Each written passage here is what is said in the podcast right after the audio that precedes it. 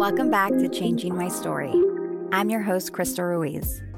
Today, I'll be talking about headlines. Make headlines.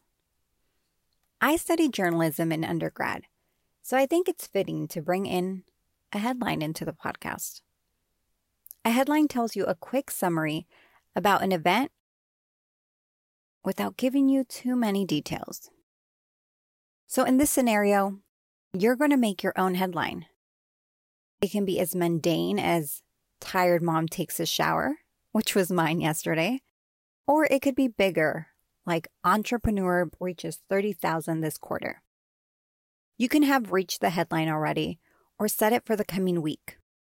I think this is a great way to encourage you to see what you're capable of, even if it is a bit silly. Have fun and make headlines. If you have a few minutes, please rate and review the show on Apple Podcasts and Stitcher. I'll see you on Monday.